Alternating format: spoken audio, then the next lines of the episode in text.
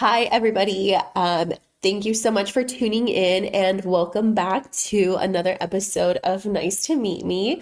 Today, I am here with one of my really close friends, Abner. She is uh, a cosmetology student, one of the bravest and strongest people I know, and you'll learn about why in this episode. Um, and she is a fierce trans woman who is on the journey of rediscovering herself in this new era of her life. For this episode, we will be celebrating Pride, and I thought, what a better way to celebrate than to give a platform to those voices who are fighting for their right to exist and their basic human rights, especially in today's society.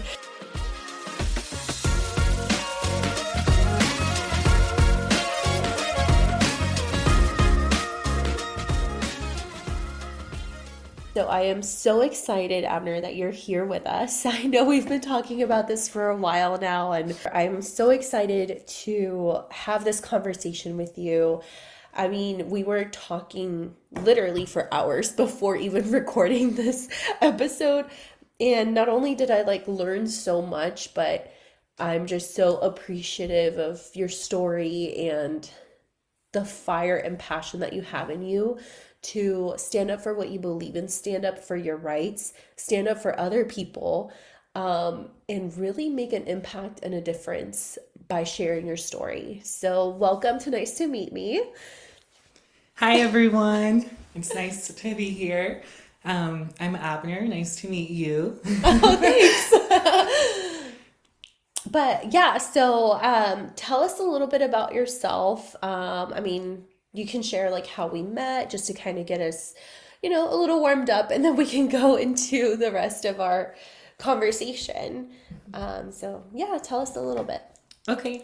Um, so, of course, Isa, we know each other from when we were Jehovah Witnesses. Which... Cringe.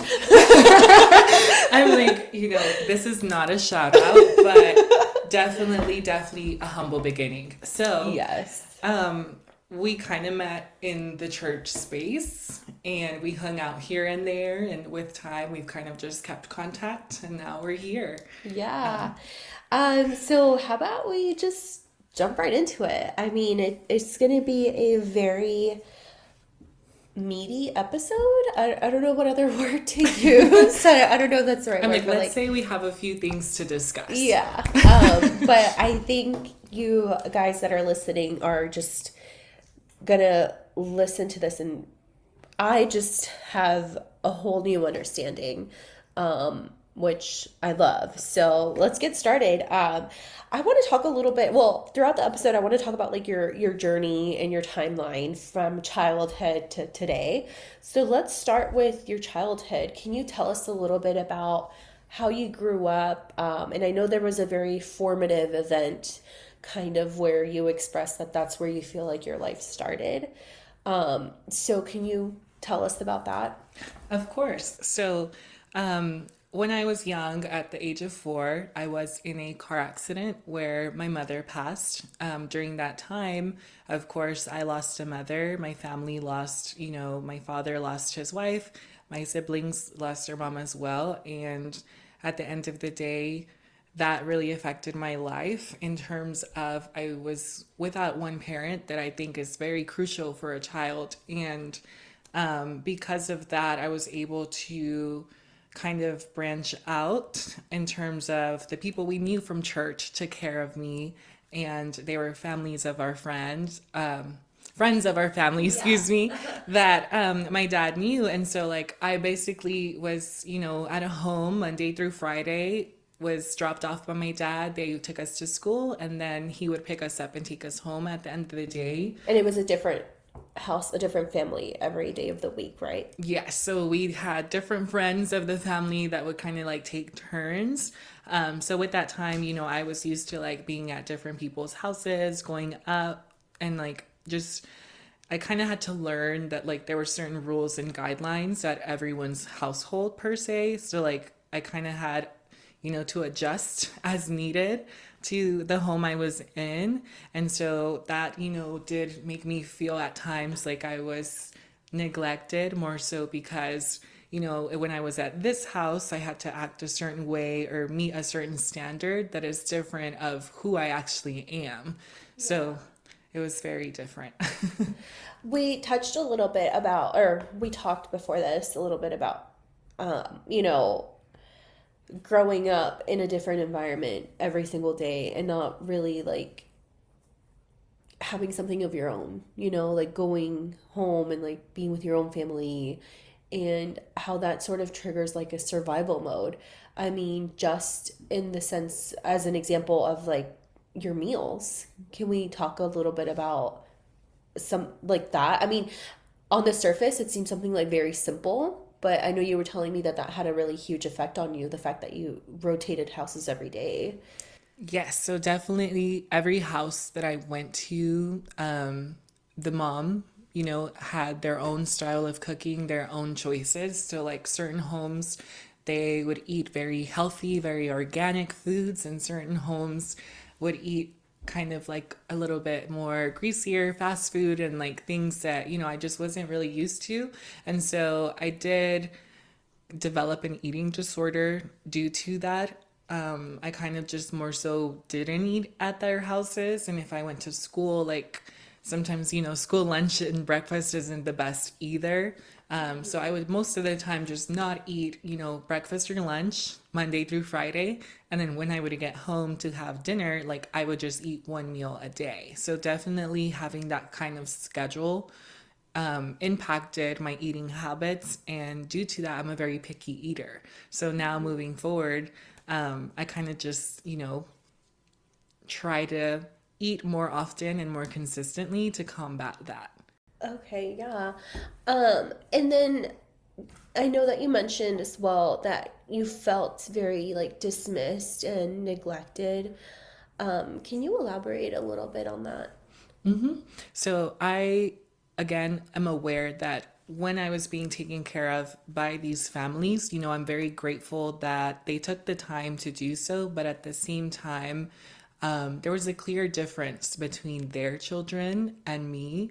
I understand that, like, I was not exactly a part of their family. I was more so just someone that was in a situation where, you know, I lost my mom, my dad had to work. So I felt like they had pity for me. They were just doing it because they were, you know, being helpful, and that's great. But it didn't feel genuine at times, like it was coming from a place of love. Did you feel like you were like a burden essentially? Yes, so it kind of felt like I was getting in the way of, you know, their day to day life or that day of the week that I was at that particular house. You know, they just did things differently. You know what I mean? Yeah. I mean, that sucks. I mean, undoubtedly, I'm sure that had like an effect on your mental health. Like, um, can you, I, I also want to get into um, coming into your sexual, sexual, ugh, I can't say right. Sexuality as a child. And I don't mean this like in a perverted way. I know anytime that sexuality and child is like mentioned in the same sentence, some people get the ick. But I mean, let's get real. Like, I think we all start to develop that sexual identity when we're what, like seven, eight years old, like when we have our first crush and um, just stuff like that. So, like, can you tell us a little bit about how you started discovering yourself as a child and like coming to terms with your sexuality and what that experience was like for you? Of course. So I definitely like was found at times, you know, playing in the closet with makeup, hair, Not in the clothing. closet. um, definitely like there was times where like I was wearing, you know, a dress or I was wearing heels. I would like to play with Barbies and I was told like that that was not normal, that those are things that like a boy that age shouldn't play with. And so either, you know, they would kind of just dismiss it or they would straight up tell me like you know growing up as a jehovah witness you know that's not their belief they more so want you know a boy to do boy things like playing with a car or i don't really Outside, know playing like with sports dirt, with a car like or with a soccer ball or something like that. And it really wasn't something that i wanted to do. Like i um, remember in the fourth grade, we had a substitute teacher, and when I tell you he was one of the finest man that I've ever seen, like he played the guitar, he spoke English and Spanish, so he was Latino. Um, so I definitely like always knew that I had an attraction towards guys and men um, from a young age, and I always expressed my femininity as well. Okay, so you knew like pretty early on um, you know, about your was different. sexuality. Yeah, that you were different. Um, when did you actually come out and like when did you like accept that for yourself? Because I know that there's like a difference between like kind like as a kid like you kind of know, but because you've grown up in this restrictive environment where like no that's not right no you know like that that's not what you're supposed to be you don't always necessarily accept that part of yourself right away.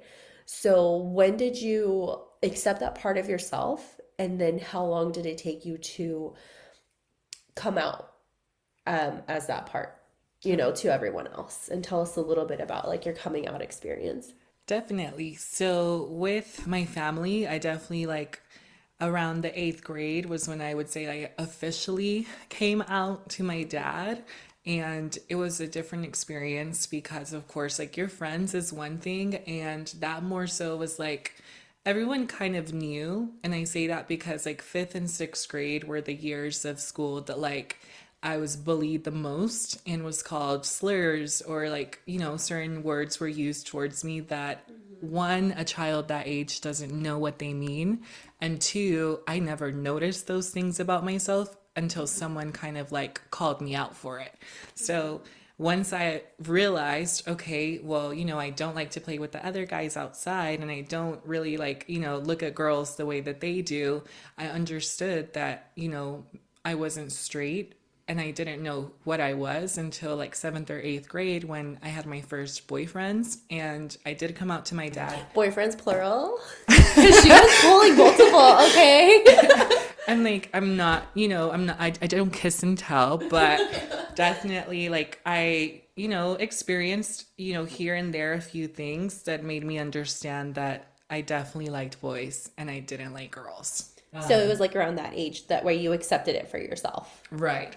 And then I came out to my dad officially in the eighth grade, which, um, you know, as a Jehovah Witness, he did not agree with, you know, that lifestyle. And he did express those feelings towards me, letting me know that, you know, this is what the Bible thinks, which, as we know, it's an abomination in the Bible, like by God. That's what the Bible says Allegedly, because or so they say, Yeah. right? But um, you know, those are the thoughts that those people have, and by those people I mean religious people. So um, I personally wanted to live my life the way that I wanted to, and even though he did not agree, here we are.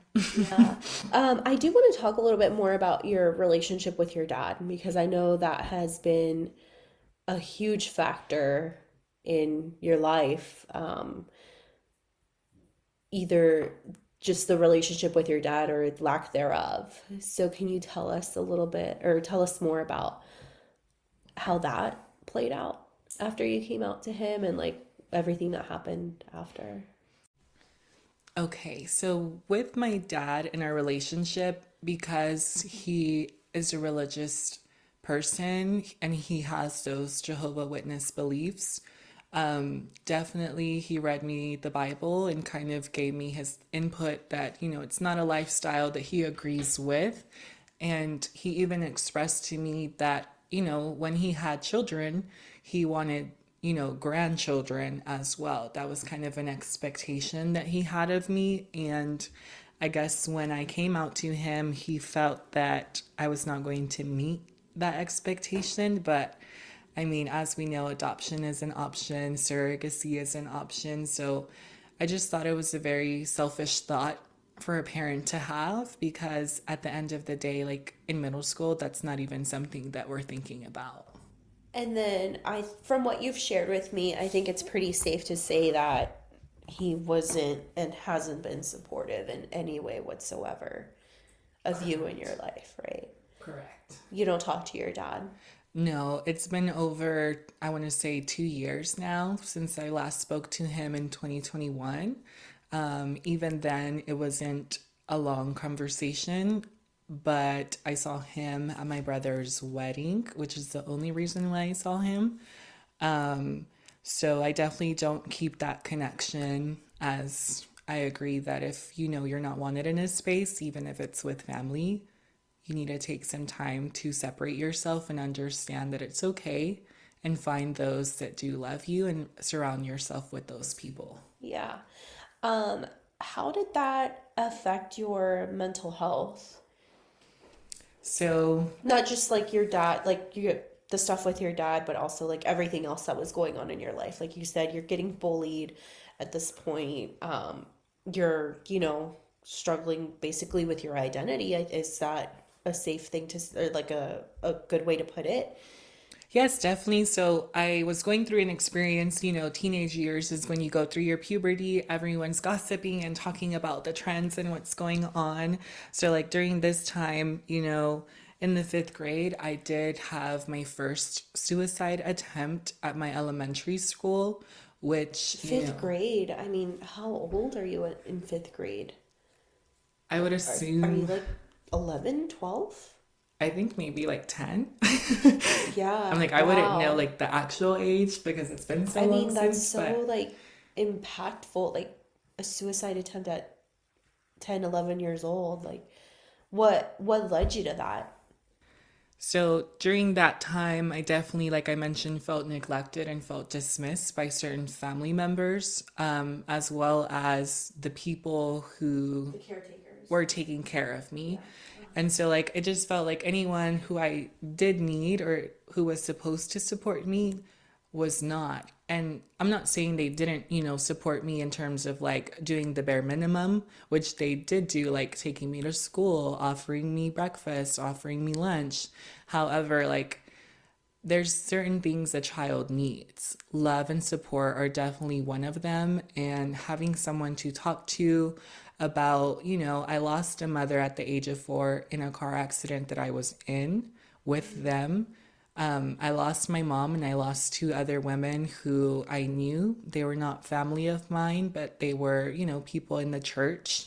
And so And it was a traumatic accident. I remembered when I remember when like when it happened. It wasn't just like a I mean, fuck.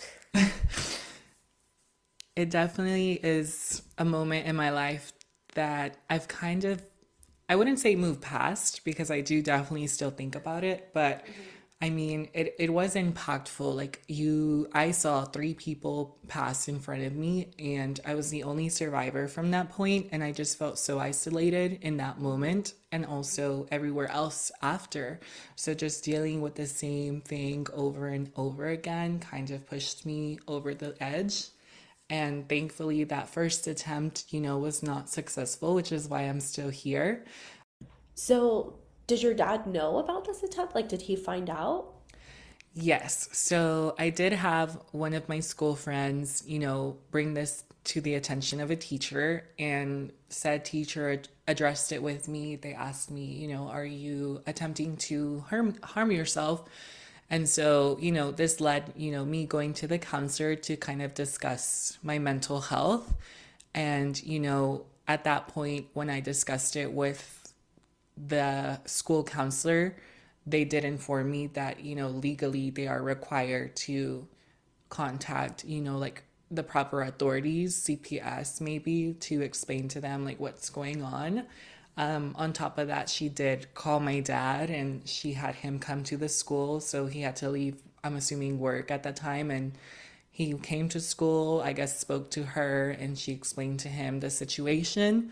And then um, my dad ended up taking me home for the rest of that day. But I do remember it was like super, super vague. It was like, don't do that again. We went to get McDonald's and then we went home and just never addressed it again. Wow. Um, man, that's so tough to like listen to. I mean, like, I just want to hug fifth grade old you and tell her, like, I don't know. I don't even know, you know? Just like, Wow, I'm so sorry that you went through that. Um, I'm so grateful that you're here, honestly, and just you're such a fighter. And I, I mean, I've told you a thousand times, like I admire you so much. Um, I know that we talked about, you know, this is around like what, like 2016 ish, kind of, or is that like later? Yes, so towards eighth grade, like was when I also started to wear makeup to school. Um, so like eighth grade to freshman year, that like 2016, like YouTube culture was such a trendy thing. Yeah, Like, so things kind of appear to start taking a turn in more of a positive way, right? Like around Yes. this time after fifth grade, which was rough to say the least. Yes. So after fifth grade, you know, obviously like seventh and eighth grade, we also had the self harm trends where people would either hurt themselves in different ways. And, you know, I did partake in certain ways, um, which I believe my dad was aware about, but he just never really addressed with me.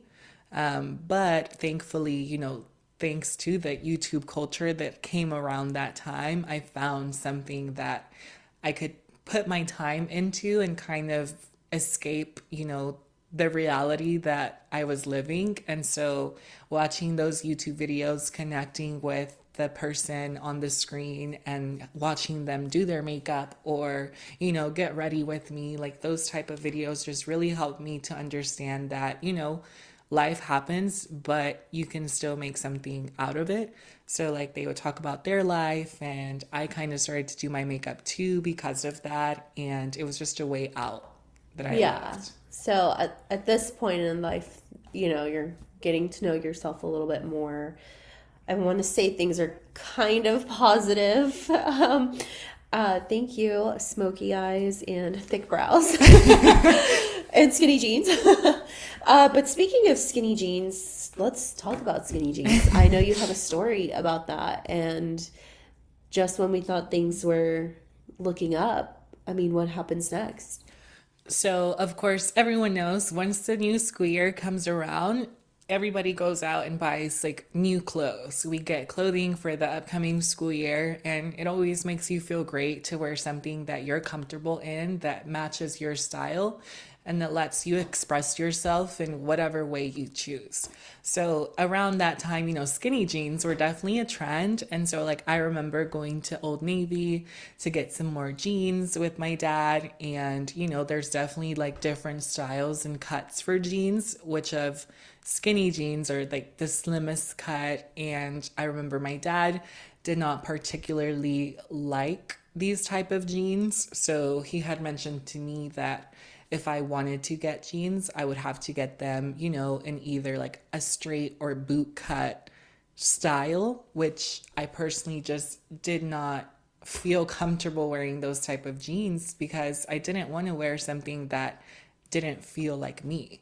So he did tell me that, you know, skinny jeans are for girls, even though they are in the men's section as well. but, you know, at the end of the, the day, we basically left Old Navy and I did not purchase any jeans that day. And I told my dad, like, if I'm not going to get the jeans that I want to wear and I don't get to express myself the way I want to express myself, then I'm just not going to buy jeans and I'll keep using either the old ones or I'm not going to go to school if I don't have anything to wear. Yeah, and what did he tell you? So he did, you know, eventually like I just we kept going back and forth until we got home and I eventually like cried because like it was a huge deal to me that like something as simple as pants. Like I can't choose what kind of pants I want to wear on my body to school. Yeah, and like on the surface, to some people might just think like, oh, you're a teenager just throwing a tantrum, but for you, it was like It was personal. about the principle and like so much more than just the skinny jeans. Right. It was more so like my sense of expression. I was trying to express, you know, obviously my femininity, and I was not able to do so. So I remember this was the last time that I cried, you know, to my dad and told him I want to wear skinny jeans. Like these are the type of pants that fit me as a person. And I remember he whooped me, and that was one of the last times that he did. And I did not purchase jeans that year. Yeah. Um, let's talk about um, so i know that you mentioned that you were watching like youtube beauty videos and you, who wasn't at that time so this is like when you started doing your makeup right and like going into like your makeup artistry phase and, and all that which by the way you still do makeup and it's perfect every time so um, tell me about like that like discovering that part of yourself and I keep going back to your dad because like this was your life at the moment, you know, like you were living with him and like in his household. So I'm sure that a lot of like if skinny jeans jeans didn't fly, I'm sure wearing makeup didn't fly either. So what was that like, you know, exploring that part of yourself and your interests and being in a household where it was not okay? So, like I mentioned to me, jeans were, it was never just pants. It was about self expression. I was just trying to be, you know, the person I wanted to be. And when that was taken away from me, I looked towards makeup as, you know, the next form of expressing myself. So, you know, if you want to be really fierce that day, you can wear a smoky eye. Or if you want to be more natural, you know, you can do a little soft cut crease with a wing. And, oh, you know, not the cut crease. I'm like 2016, that was the vibe. Like, man, honestly, I can't wait for 2016 to make a comeback. yeah, this clean girl aesthetic it's great, but we need to move past it. Yeah. it's been a minute. And so with makeup, I definitely joined um, cosmetology classes in my high school. Like junior year was when I had that opportunity. You know, high school, they kind of prepare you for life. And that's something that I've always wanted to do. I loved all things beauty. And I think that there's so many ways you can express yourself. So makeup was definitely one of those things for me. And with that being said, my junior year, I found out that at my school, particularly, it was against the dress code for boys to wear makeup. So I remember being pulled aside during lunch, like in front of everyone by an assistant principal. Like they came up to me and were like, You're Garcia, right? Which is my last name. So I said yes. And then they told me, like, hey, one of the other assistant principals, like, needs to speak to you. So they radioed and were like, hey, I'm going to get something taken care of, but I'm sending Garcia over your way. Um, who was the one that not who would not not the one who asked you are you a Garcia who was the one that wanted to talk to you so Dr. Taylor was my assistant principal and that's why that's who they were sending me to um, and so when I went over to him, it was him and it was Miss Green, one of the teachers at my high school. Sorry, one of the assistant principals as well at my high school. So they both kind of addressed me, you know, in the lunchroom in a corner, but they basically gave me an option. So they informed me that, you know, I should already know it's against the dress code. But this was junior year, right? You've already been wearing makeup to school. Correct. So I've been wearing makeup to school like since eighth and ninth grade. That's really when I started to like, you know, do my eyebrows, wear mascara, do highlight, like those like little things, things but, but yeah. I eventually grew into more. So, um, and so I remember her, you know, expressing to me that like this is against the dress code, and I was letting them know that. So I have been wearing makeup to the same district that I've gone to from elementary to graduation, you know, that since my eighth grade year, I've been wearing makeup. So like we're three, four years in, like me in this district, and now I'm being told that it's against the dress code. It just didn't make sense. So I'm like, either we're not doing, you know, our job like we were supposed to since the eighth grade um, or we just chose to ignore it because we know that it's not a huge issue. However, they ended up giving me an option, which was to take off my makeup or to go to ISS. And so when I was giving this option, I explained to them that, you know, I wake up at 4 a.m. for school to do my skincare, to do my makeup that I spend money on, that I spend time and product on. I'm not just to wipe it off because I worked hard to look mm-hmm. like this. yeah. So, with that being said, there was only like two periods left in the day anyway. And so I ended up, you know, letting them know, okay, well, we can go to ISS because I'm not going to take it off. And that's in school suspension, right? Like, yes. So, ISS is in school suspension. So, I remember Miss Green walked me over to a room with like a few other kids who I'm not sure like why they were there, but they just, you know, sit you in a room. You're not allowed to talk, be on your phone. Like you get your assignments and you do them, and that's pretty much it until, you know, the day is over. And so I remember like I just felt so ashamed that this was even happening. Like the fact that we got to that point um, I remember breaking down in front of whatever teacher they had assigned to the room, and I asked them if I could talk to my counselor, and they told me that there was nothing that they could do for me. My God. So those words and that time, And I bet you they said it in a rude tone too, because ISS teachers or whoever, like whatever they're, they think they're like God or something. Yeah. Like as far as like them being rude and like I was in ISS once. um, I don't remember what for, but wow. Yes. I mean, that just feels like it's so out of left field. I mean, you've been wearing makeup, and that's why I asked you, like, who wanted to talk to you because I wanted to see if it was like some petty, like, guy who, like, felt uncomfortable. And I'm in quotation marks saying that. Um, but you told me it was like both like a guy and a girl, right? Like yes. So it was those two particular assistant principals that had that conversation with me.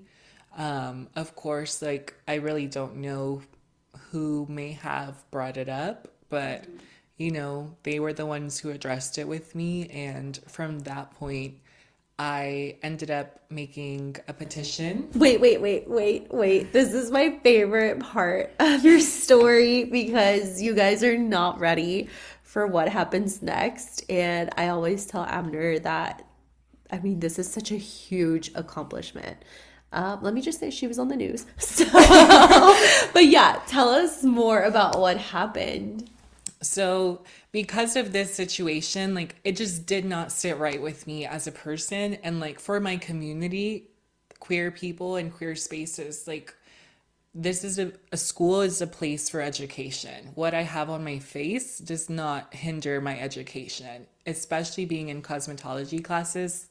I'm here for beauty. That's what I'm doing. That was my career. So I was just so confused as to why I could not.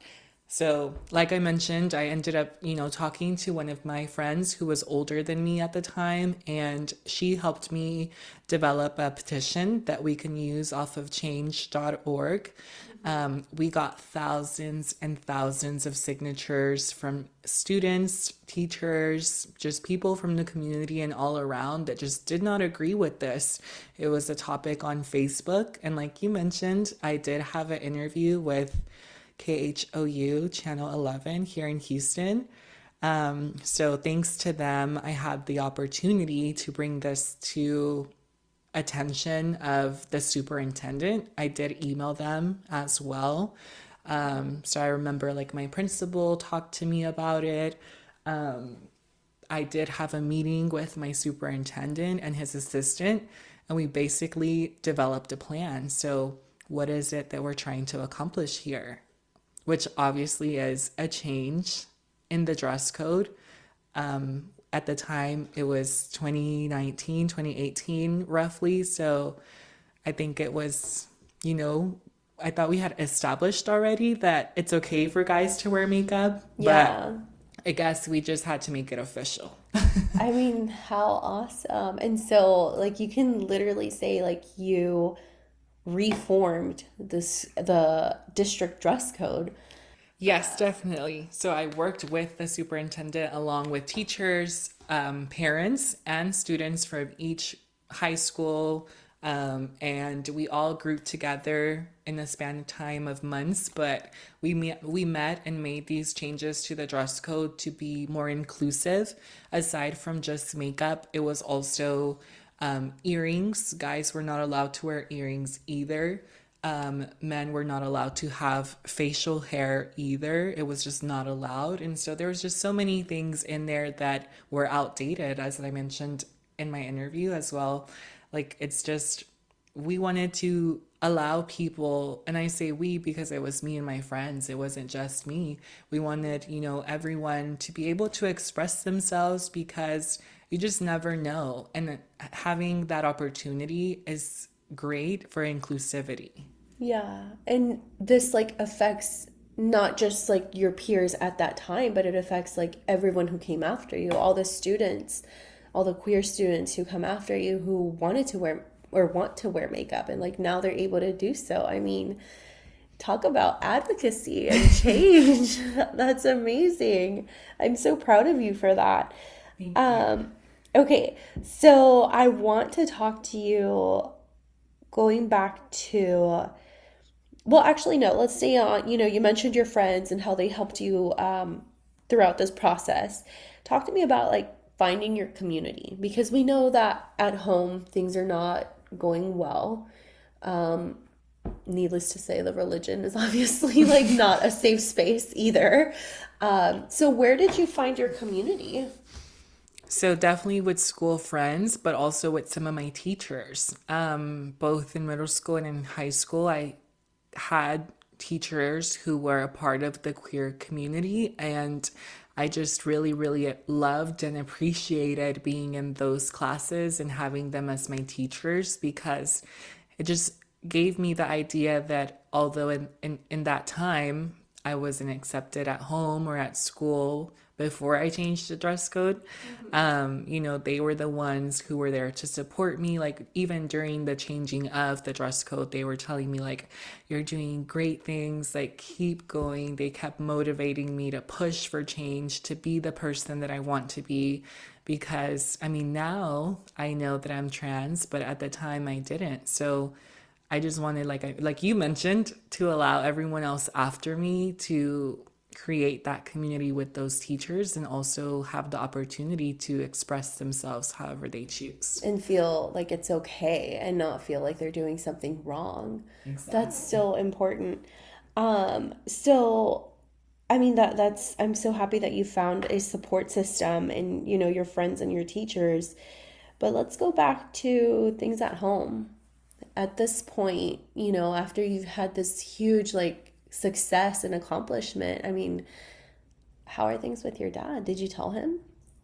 So, my dad was out of town when this happened. Um, when I got, you know, the in school suspension that day, and when I did the interview and was on TV, he was not at home.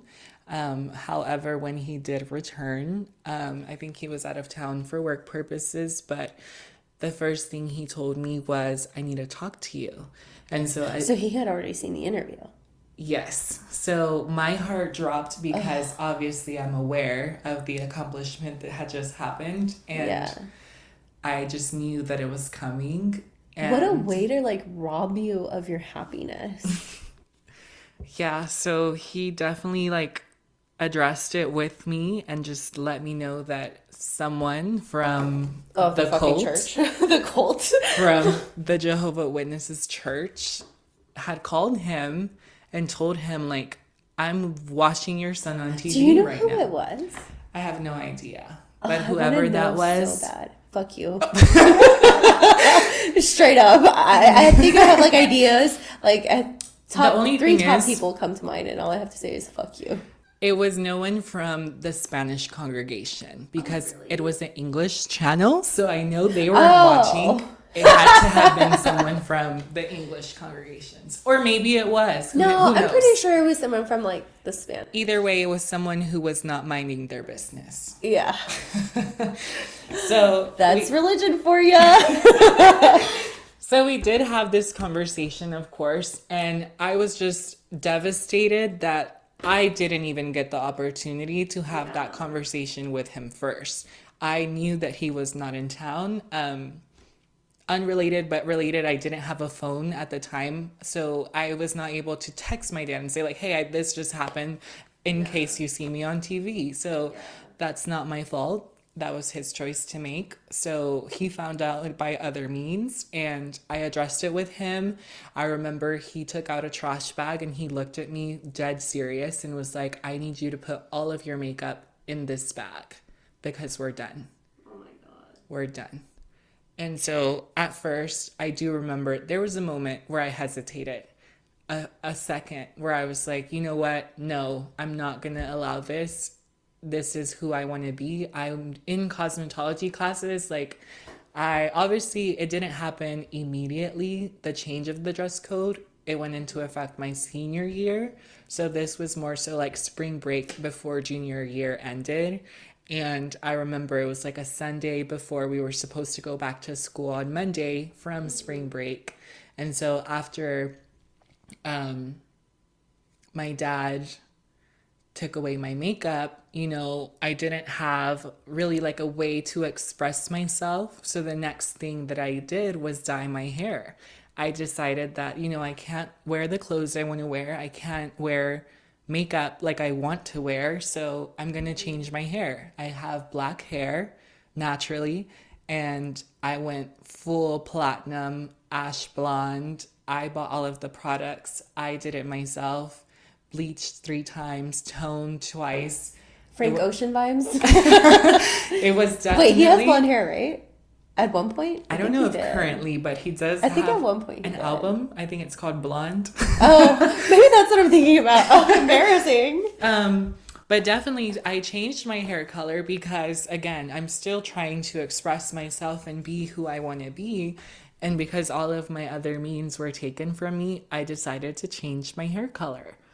Um, however, once my dad saw me with said hair color, he also did not approve. And again, that that more so was around the spring break time, going back to school that Sunday night um, of my junior year. He told me, "So I'm gonna give you an option.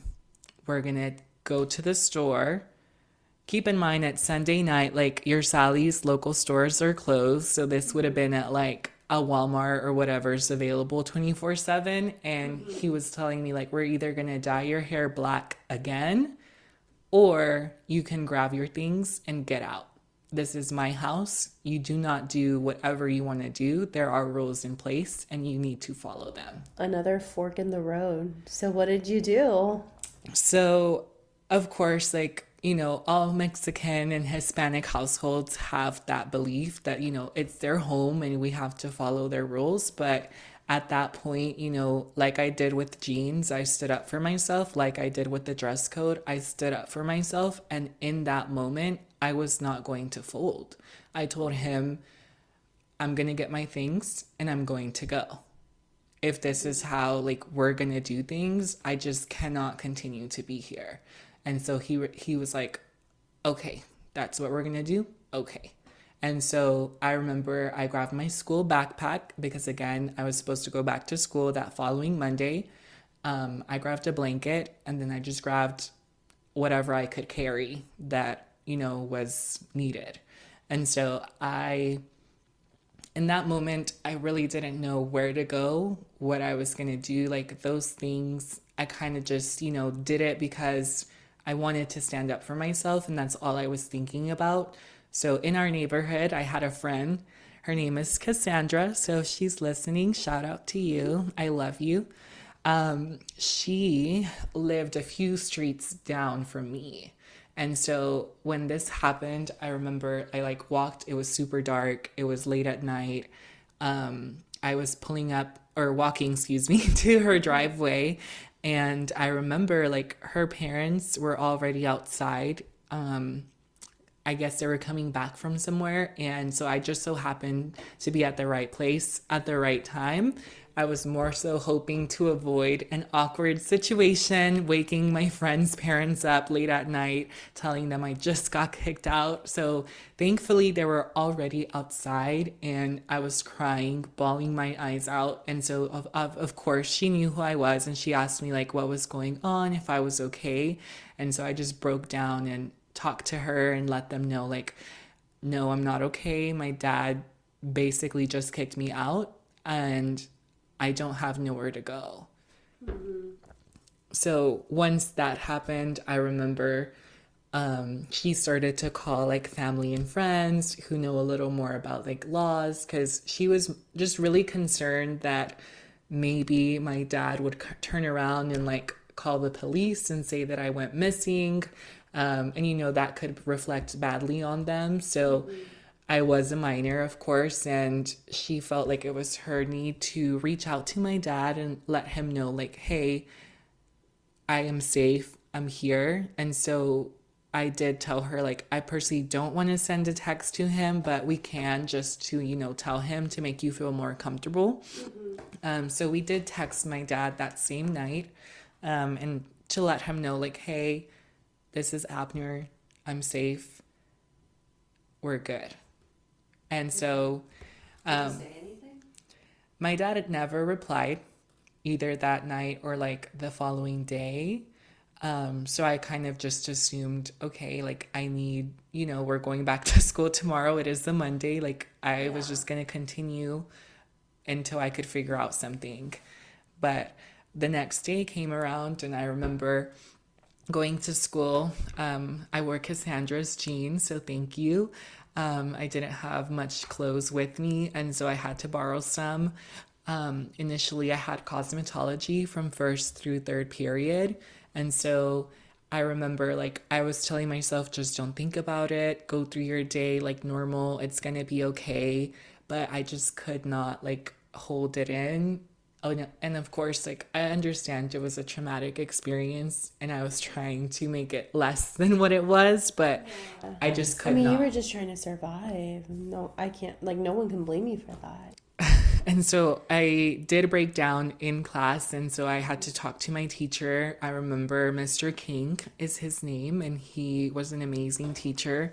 I let him know the situation of, and he was kind of already aware of like the makeup stuff beforehand. And, you know, from that point, he let me know like because I'm a minor, I have to talk to a counselor there, and they there's like a legal action that they have to take as well. So I kind of already knew this from fifth grade. Yeah.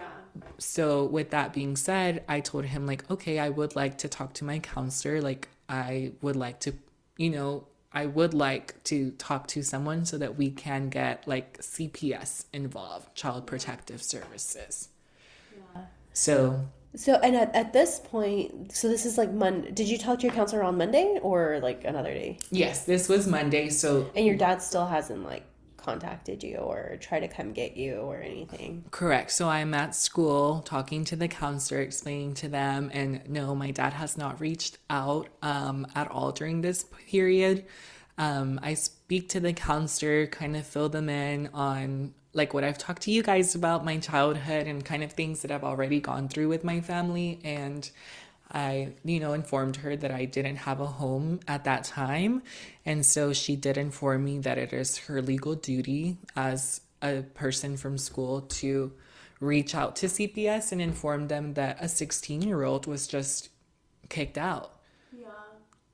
So I remember like I went through the rest of the day. I went back to, you know, my high school from the cosmetology building and we went ahead and just I talked to my other counselor, Miss Johnson. She was also really great. She talked to me and I explained to her the situation as well. She let me know that the first counselor I spoke to, um, I'm sorry, I don't remember her name, but she did tell me that she was taking the case. So she more so just wanted to make sure I was okay.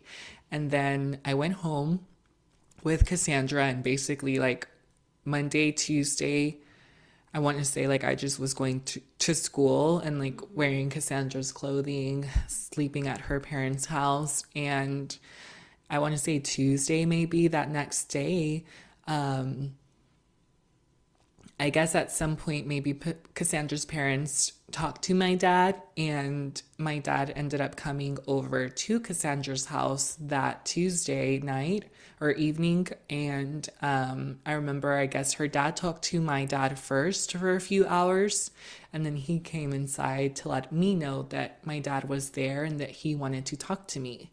Um, at first, I was hesitant to talk to him, but you know, it's something that I had to do. Um, so I was like, okay, that's fine. I'll go out there and speak to him. And the first thing that he told me was, let's go home. Do you think it's because he wanted you to go home? Honestly, no. And once we started to talk, so I told him, like, no, I don't want to go home with you. What do you want? Like, I wanted to have a conversation. That's what I wanted to do. And that's when he explained to me that because of me speaking to my counselor the previous day, um, CPS, Child Protective Services, was now involved. And so they were going to come to the house, I want to say that Wednesday. So the next day, they were going to come, and I needed to be present so that I could speak to them and so that they can speak to all of us. And I mean, like my dad, my family, and so on. Yeah. Oh, I mean, that's so rough. Um, you're just so strong. Like, I, I can't say that enough. Um, okay, so like that happens, and um, what happens after? Like, do you move back home? So I was very hesitant again. Like, the main thing I was concerned was that maybe if I did go home with him, um, again, this was junior year. The last time that he had physically whooped me was freshman year in regards to skinny jeans. Yeah. Um, so I did fear for my life. I was scared that if I went home with him, that maybe something would happen to me. That maybe like you know he was more so like upset, but just didn't want to like do something at my friend's house. So he was just trying to get me to go home with him. So I basically discussed with him my terms and conditions of coming home. And of course, he agreed because CPS was going to come the next day. But those terms, um, to summarize, I wanted my makeup back or money to reimburse yeah. for what I had spent towards that. Um, I did even mention I wanted to be emancipated from him so that I could, you know, be an independent child and do what I needed to do to get to where I wanted to go. Yeah. Um, he did tell me that that was ridiculous and that it wasn't an option for us, um, which is fine. And then I went home with him after all. You know, those were some of the terms that I had for him. And I just told him, like, you've already mentioned this to me before, but I already knew that when I turned 18, he was going to kick me out. So you were just on a timeline then until 18. Right. So as a 16 year old, I was just thinking, okay, what can I do? Um, I need to get a job. Like, I need to start having an income so that I can support myself and leave because I was in a toxic environment and I needed to go. Wow, that's so stressful. But okay, let's move on to life after high school. Um, past that um, era. Um, and let's move on to where you're at now. I mean, we reconnected, I think, after you had already graduated, right? Yes, I think a little. No, no, no, because, because, I went to your graduation. You went to my graduation. Yeah, yeah, yeah. I remember okay. I invited you, um, and so we had talked. I want to say, so I'm like to fill in the gap a little bit, I eventually, you know, COVID happened my senior year, which was 2020. Mm-hmm. So that was like spring break of that year. Um, I eventually, we went ahead and talked to like my friends. Like it was just a, such a crazy time for people in school and people with jobs that had to physically be present. And we were now told, like, hey, COVID is going on things are getting shut down, things were getting closed. So, like, I did not see the rest of my senior year. I did not get a prom. I did not, you know, get to see like my full high school experience like everyone else. So, sadly, those things were taken away. But thanks to COVID and my cousin Carrie, if she's listening, shout out to her. Um, she worked at a Wingstop and thankfully she was able to get me a job with her there. Um, so I eventually just like, I was 17 at the time. I was like, okay, if I'm not going to school, like I need to just work and get my money up. So I did start working at two Wingstop locations, 80 hour work weeks, 40 and 40. Um, during COVID, while I was still senior year, um, just working my butt off, trying to do my assignments as best as I could. Um, during this time, like I was just working, saving. I bought my fo- first phone, I bought my first car. Um, and then eventually, like my best friend, Angelina, Angie, if you're listening, I love you. Um, she reached out to me and basically had an offer, which is that she was going to acting school in north of Dallas and she knew my situation and was aware. So she asked me if I wanted to join, if I wanted to tag along to Dallas. And I said yes. I didn't know how I was going to do it at the time. I had no prior plans to live in Dallas. I've never even considered it. But once she told me, I was ready. I knew that it was time to get out of Houston and it was time to you know, start over and do this somewhere else and try again. Yeah. So I said yes. And when I turned 18 in August, I had paid towards the apartment. And I remember, like, towards August end of the month, we moved. So I got all of my belongings that I did have and what I could prepare with. And we moved to North Dallas and we were there um, for the last almost three years. Um, so from that point, I did, you know, have a car, have a phone, have a home. She was thriving. I was able to support myself and I yeah. was able to make decisions for myself. And I think that that's important. Of course, maybe like for an 18 year old or 17 year old, it's not something that you should be doing at that age. But yeah, it's not ideal, but it's it was between that and staying at home in your situation like i mean not that you could have stayed at home because your dad kicked you out but like i mean 100% take dallas i'm sure i mean i know you had to like work your butt off right like to just survive but Yes, so definitely working and saving up as much as I could. Once we moved, um, I was able to start working at a cafe. So that was a great experience. And I just basically built my resume. Um, I did think about going back to school, but you know, at the time I was in survival mode and I just really didn't have a lot of options.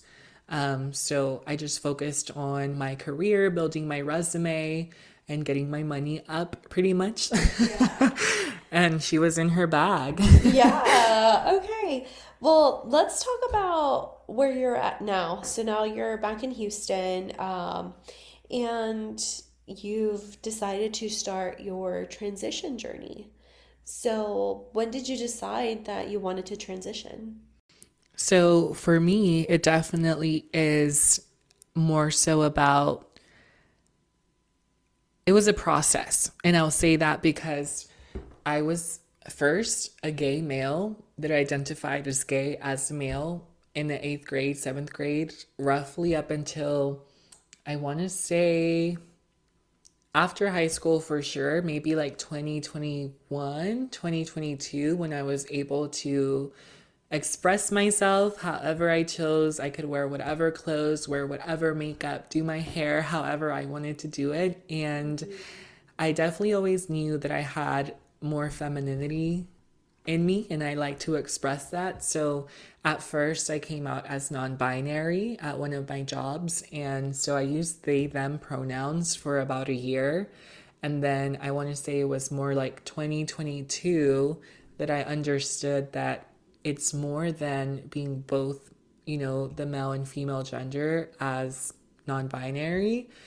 Um, I just didn't want the specific label of a male. And it wasn't just that, it was, I wanted to be a woman. I wanted to be the person I was always meant to be. And so I want to say maybe like May of February, sorry, May of 2022, um, I for sure. Oh, so right about a year ago. Yes. I'm like, so roughly a, a year from this year. Yeah. Um, I came out to my current job and let them know, hey, so I know I told you guys I'm non binary and I use they, them pronouns, but actually, I want to use she, her pronouns and I want to be referred to as she, her, hers, and ma'am and just live in my truth. So I know that you recently um, started hormone replacement therapy. Um, what has that been like? And what has it taught you about yourself? What have you learned? What has the experience been like? I think it's only been a couple of months, right? Yes, so I am currently in my second month of my hormone replacement therapy, moving towards my third. Um, with hormone replacement therapy, first, I would like to address something because I do want, you know, all of my trans sisters and anyone out there who is considering hormone replacement therapy to understand that it is a personal decision and it is not by any means necessary or a requirement to be trans or, you know, to live a lifestyle that you desire. However, you know, me personally, it is something that I did start as I wanted to make physical changes to my appearance. And of course, the way that I speak, I've always had a higher pitched voice, but you know, as the days go by, it's getting higher and higher. And typically with hormone therapy, you'll see more results six months in towards a year. Um, so, with that being said, there are options with hormone therapy. There is estrogen, which is, you know, the first. And then you also have the option to take testosterone blockers or progesterone, is what they call it. Um, so I am on both, uh, but that was my personal decision to make. And I made that decision on my own. Um, so I definitely just want everyone out there at home who may be listening to know that if that's something you're considering, really take it into account. And there are definitely side effects that come with that. Um, mm-hmm. For example, for me, I have had, you know, more hair falls out, especially during these beginning stages. But as the time goes by, that hair will regrow and it will be maintained longer, healthier because of the hormones my nails as your nails are looking great. like I'm so jealous. I'm like so I know you guys can't see, but they are like a bright red, and I did that for Pride Month because I wanted. And she didn't bold. have to pay seventy dollars for it. I'm like I did do these myself. I filed and painted them myself. Um, so if you need your services done, remember I'm a cosmetologist, and I got you. But um, back to the hormone therapy. So, again, there's multiple side effects that come into play. And so, just make sure that you're having those conversations and discussions with your healthcare provider, with family and friends that you know you consider your close family members and friends. And, you know, have those conversations first before you make a decision and make sure that it's the right decision for you. Yeah, thank you for saying that. Um, okay, so let's move on in, into um, the healing portion of all. Well, actually, before we get to the healing, let's talk about the trauma. so, because you got to have something to heal from, right? Yeah. Um, so I have a couple of questions for you. Um, can you touch on like what trauma you have um, after everything that you've survived, um, or any like triggers that you currently have that you're trying to heal from or and like process and all that stuff? Anything that comes to mind? Definitely. So um of course being a trans woman my sisters the dolls they know that sometimes we get misgendered and it's okay but i will never correct someone immediately because unfortunately I just it boils my blood and if I say something right away I just know that it's not going to be in a in the best way that it could be said. So typically like that is the trigger I have being misgendered. Mm-hmm. But you know, that's why we're on this journey to begin with and I have kind of built some ways that, you know, I, like I mentioned, I just don't say anything right then and there. And instead, I will, you know, give it some time. And then once I know that I'm okay to bring it up to that person, then I will. Um, or if it's a stranger, like I will just correct you. I don't care. but more so, like with people like a coworker or like a classmate, those type of things, like you know, because it's someone you're gonna see more often, you you kind of just want to ease into it. Um, so with trauma, I'm more so like like I mentioned, I do have an eating disorder, so I know a lot of the girls deal with that as well. Um, we always want to be skinny. We know right now we're in that vibe and that's currently trending the Ozempic, the Mounjaro, the Wegovy. All the girls are trying to, you know, be super, super skinny nowadays. And um, I do my best to eat three times a day, but it's hard sometimes. And I mean, after all I've been through, like I've always told you, I try to keep up with consistency, positivity, yeah. and you just have to keep going. To every bad day, there's a good day. Wow. Okay. Uh, I love that. So, okay, let's talk about healing. Um, how have you started to heal? Like, are there certain like things that you do? You mentioned like uh, to me that you meal prep now to sort of like help heal the, the eating disorder. But just in general any like self-healing practices? Are you in therapy? Anything like that? Um, so currently i'm in the works of finding a therapist. It's always kind of hard um, you know insurance is a huge thing. Therapy is not by any means cheap. Yeah. but, you know, that is something that I'm looking to. So once I find a therapist that matches, you know, kind of what I need and I will definitely get that, but as of now, I'm more so just, you know, self help, read books, read like the news articles and stuff that are relating to mental health. And that's a huge crisis in our society, especially after COVID, being locked in your home for such a long time, having so many restrictions.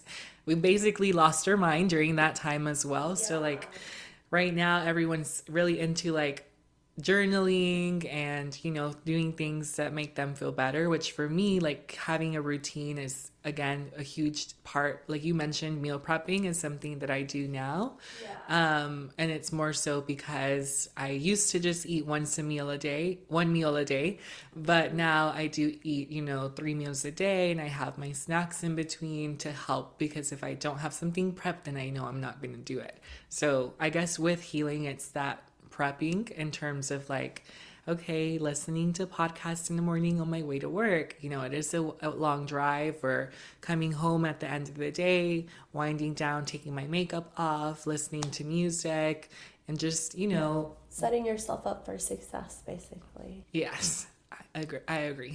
awesome. Okay, um, I do want to talk a little bit more about some heavy duty stuff because unless you've been living under a rock, you know that in most southern states and great old Texas, they are trying to do away with basic human rights when it comes to the LGBTQ community. Mm-hmm. So I wanted to talk about that because obviously that's a very relevant topic right now. Um, can you tell us about what's going on and how that like has potentially a devastating effect, not just on the community, but like on all other minorities? A hundred percent. So, of course, we know that this all started with the overturn of Roe v. Wade and, you know, the amount of human rights that were affected due to this, you know, situation that we're currently living in. Like, it is illegal for certain women to get the health care that they need. And that was just the beginning. This is just the first steps that they're moving towards. And currently, as we know, we're in the state of Texas. So here, you know, we have the SB 14 bill that was recently passed. Um, and basically, it is limiting the rights of, you know, overestimated 30,000 trans kids in the state of Texas are being affected by this bill.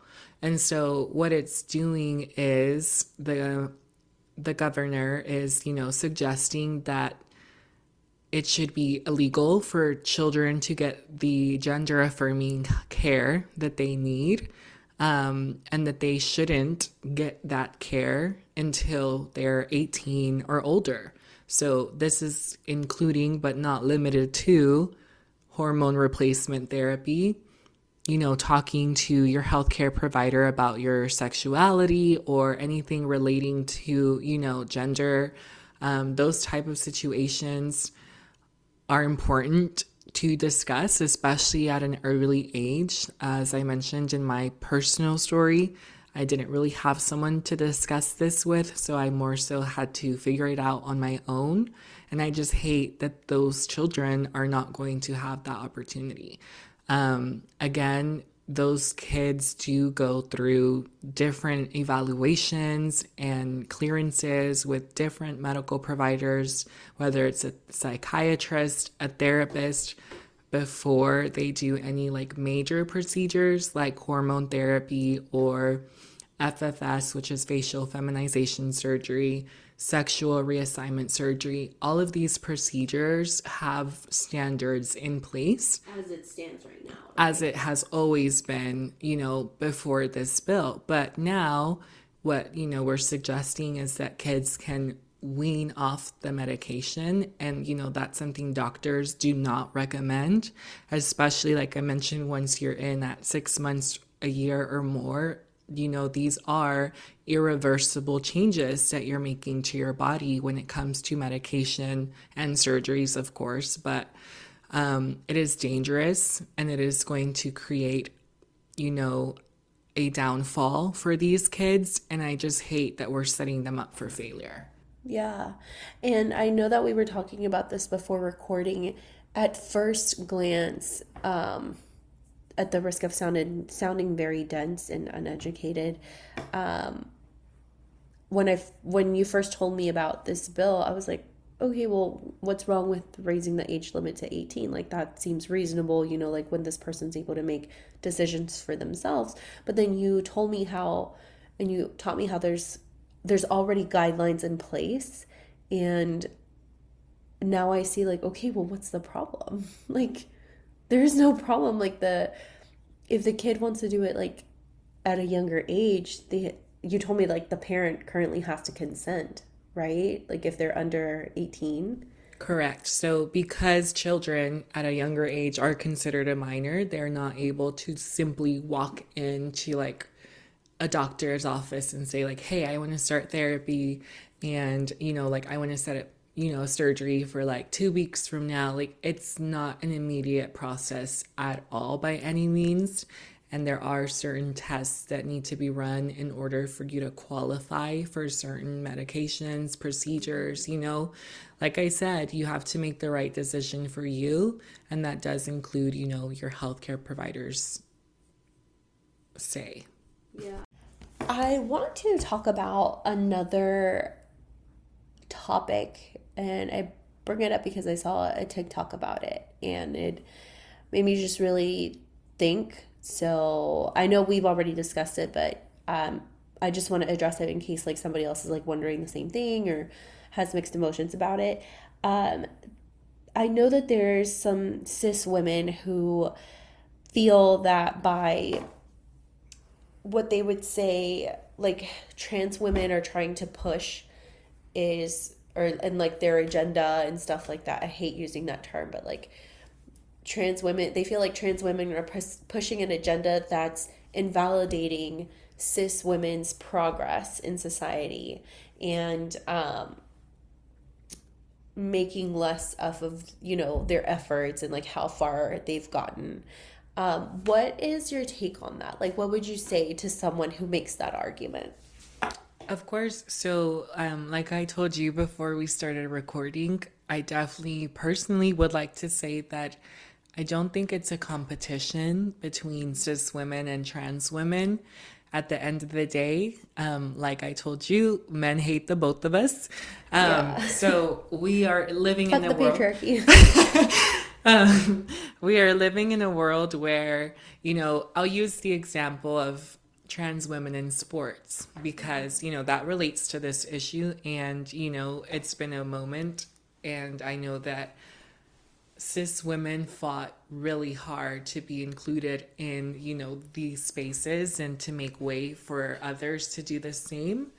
Um, however, cis women partic- sorry trans women participating alongside cis women in said sports you know there's the talk about like it's unfair there are certain like advantages that you know like a trans woman may have and a disadvantage a cis woman may have in comparison but the truth is just like there is for, you know, the children, there are for adults certain like there's? Guidelines that, you know, you're required to meet before you're able to participate. Um, if